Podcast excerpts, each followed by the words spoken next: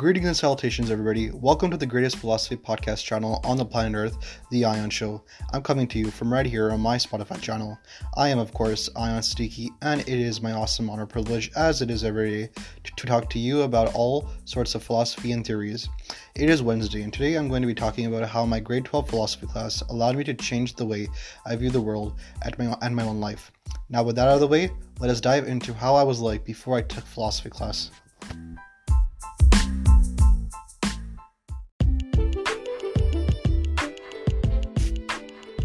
Ah, yes. These were the days before I knew any deep understanding of what metaphysics, ethics, and the philosophy of science really were. I was a regular high school student. I worked hard to get high marks and stay out of trouble because I was taught it was the right thing to do.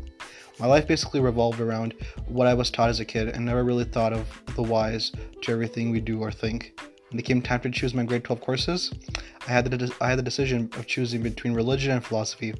For some reason, maybe because I thought philosophy would be cool and different from other religion classes, I decided to, to take philosophy. Little did I know that this would be a big step for me in finding out who I am as a person and the circuits the universe had in store for me.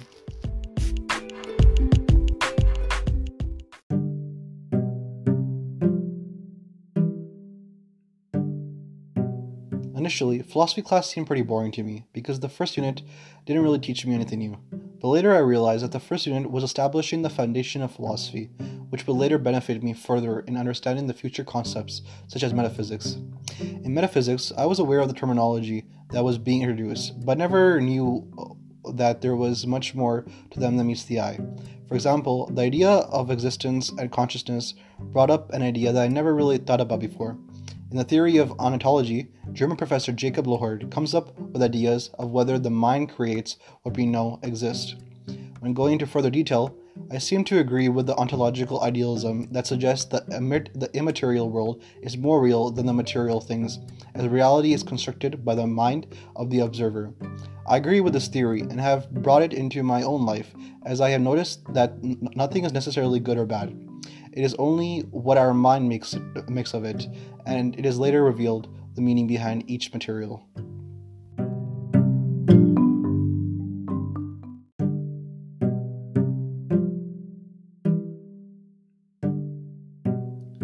Another metaphysical idea I learned a lot from was religion and spirituality. I haven't really known if there was a god or not, but after reading the theory of deism proposed by philosopher Edward Herbert, I'm starting to think there may be one. In deism, there is a belief in the existence of a supreme being, specifically of a creator who does not intervene in the universe. This makes this makes sense to me, as it would explain how we were created, as it confused me initially on how uh, how everything came from nothing. So I carry this belief with me, which some may call delusion, but I call possible truth that I'm willing to believe in.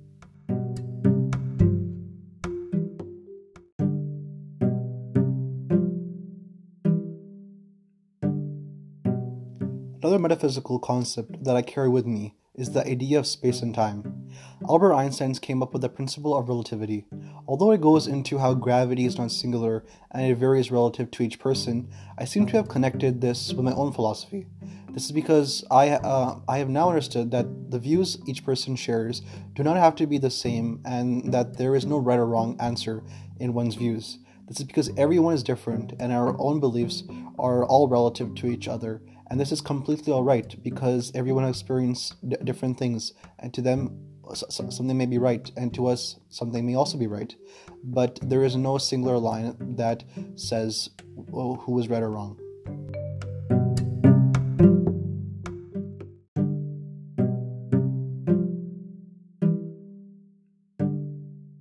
The final metaphysical idea that um, I carry heavily in my own personal philosophy is the idea of free will. Philosopher Aristotle came up with the theory of fatalism. People believe that they have fate and cannot go against their own destiny, but this is an idea that I have grown to know after looking into myself, and I, I personally do not believe with this theory.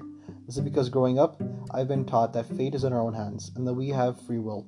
For example, in one of my favorite shows I used to watch growing up as a kid, Naruto, he would always be giving speeches about destiny. His speech totally impacted my perceptions of free will and fate, and I also believed it is in our, uh, that fate is in our own hands.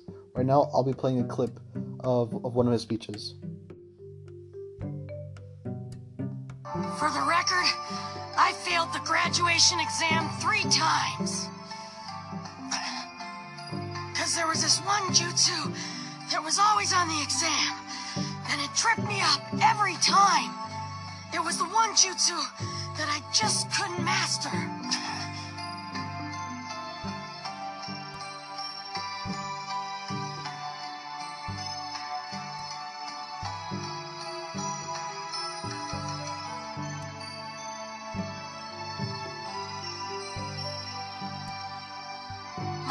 Clones were pathetic.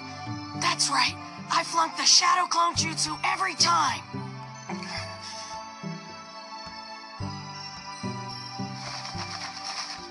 So don't come whining to me with this destiny stuff. And stop trying to tell me you can't change what you are.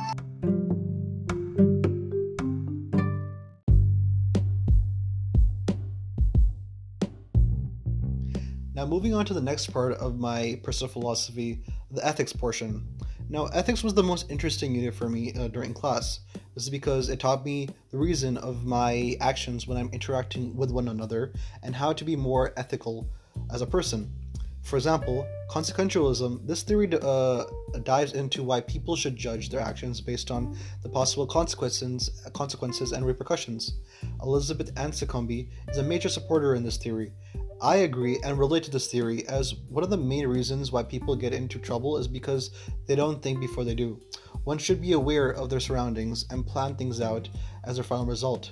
For example, if I have a test ha- coming up, um, I should be aware of if I study, um, the likelihood of me getting a good mark is better rather than I keep everything last minute and the chances of me getting a bad mark is very high.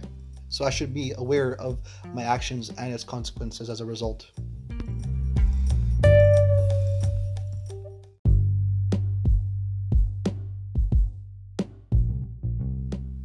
Another theory that has heavily influenced my personal philosophy is the ethical theory of deontology, where it brings up the idea that maybe there are some things that are always right and always wrong. Like Immanuel Kant, I used to support this theory, but after looking back and thinking about it again and reflecting, I do not agree with this theory anymore, and I believe the opposite. This is because the world is based on circumstances. The very reason we are alive is that the circumstances that led us to this point that, that allowed us to be born. I realized that there is no one thing that is not allowed no matter what because there can there can always be reasons for each action. This teaches me that I should not judge someone simply by uh, someone's actions, but I should also look at their reasoning as well.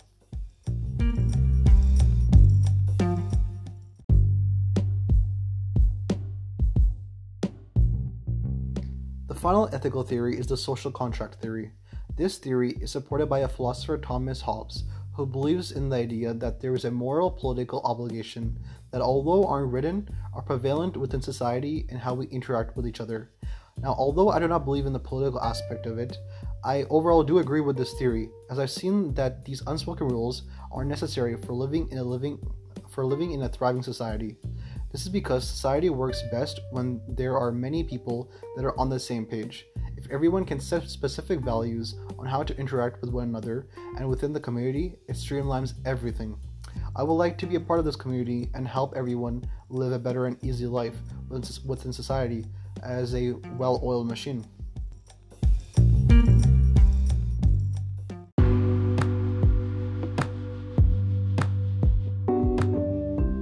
Now I remember in grade 12, the last unit was the most influential in my own personal philosophy. Uh, this is because the last unit was a big eye opener for me. It is here where I started questioning what I knew up to this point. For example, I remember my father telling me in 2008 around, uh, around when I was five or six, that uh, you know Pluto there are nine planets and Pluto is the ninth. Um, but in 2006, a group of scientists, including Neil deGrasse Tyson, came up with the theory, uh, came up with the idea that Pluto is not um, a planet, rather it's a dwarf planet. And they came up with this inf- new information because their whole technology changed. The satellites improved, the telescopes improved, and we're able to get more exact measurements. Now, this idea that the information that we know right now, which is heavily supported, can be disproven later on, and further information can be given, is very humbling for me. And I believe that we should go with the idea of knowledge in a more humble point of view, as we never know what is right or wrong.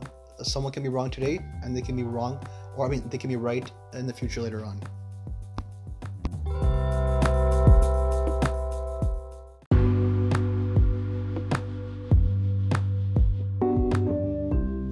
Last concept that I've gotten from my philosophy class that has influenced my own personal philosophy is the demarcation problem. In this view, philosopher Karl Popper brings up the question of what line separates science and non science, and he later concludes that there is no universal line between what, it, what we perceive as science and no science.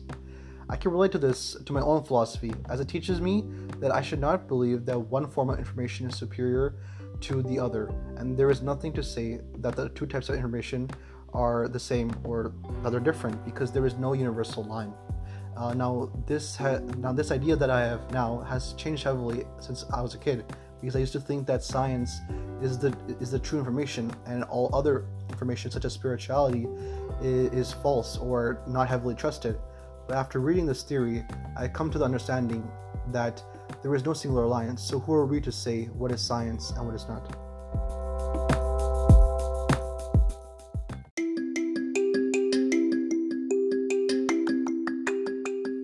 My final philosophy that I have incorporated into my personal philosophy is something that I have not learned in class, and maybe outside uh, information has influenced it, but this form of philosophy has come to me naturally.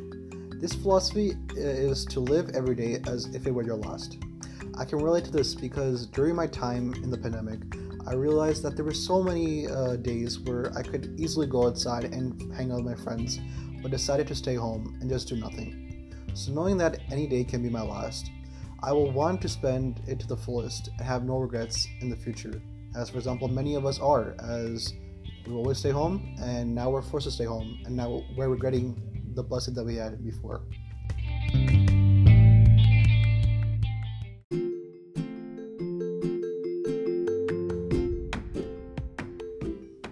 Okay, viewers, now I'm getting a lot of questions from the live chat, so let me answer them before I conclude the podcast.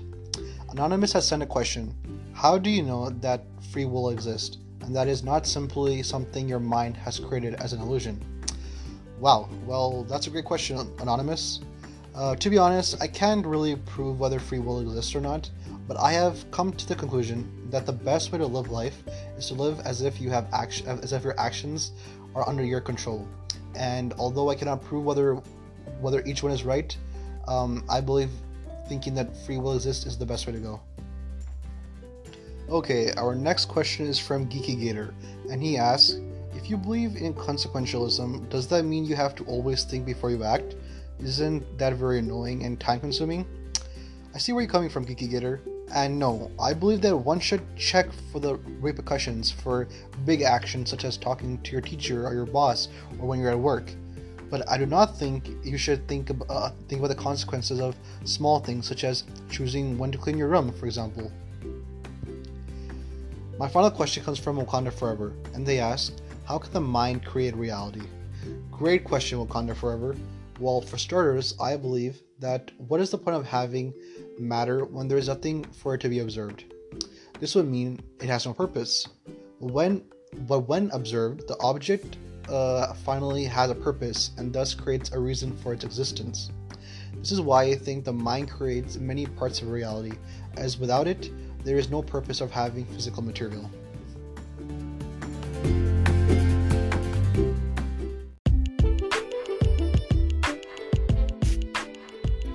Thank you to all my listeners who decided to tune in today uh, to my podcast. I hope you all got the chance to learn something new about me and my personal philosophy. Until next time, bye bye.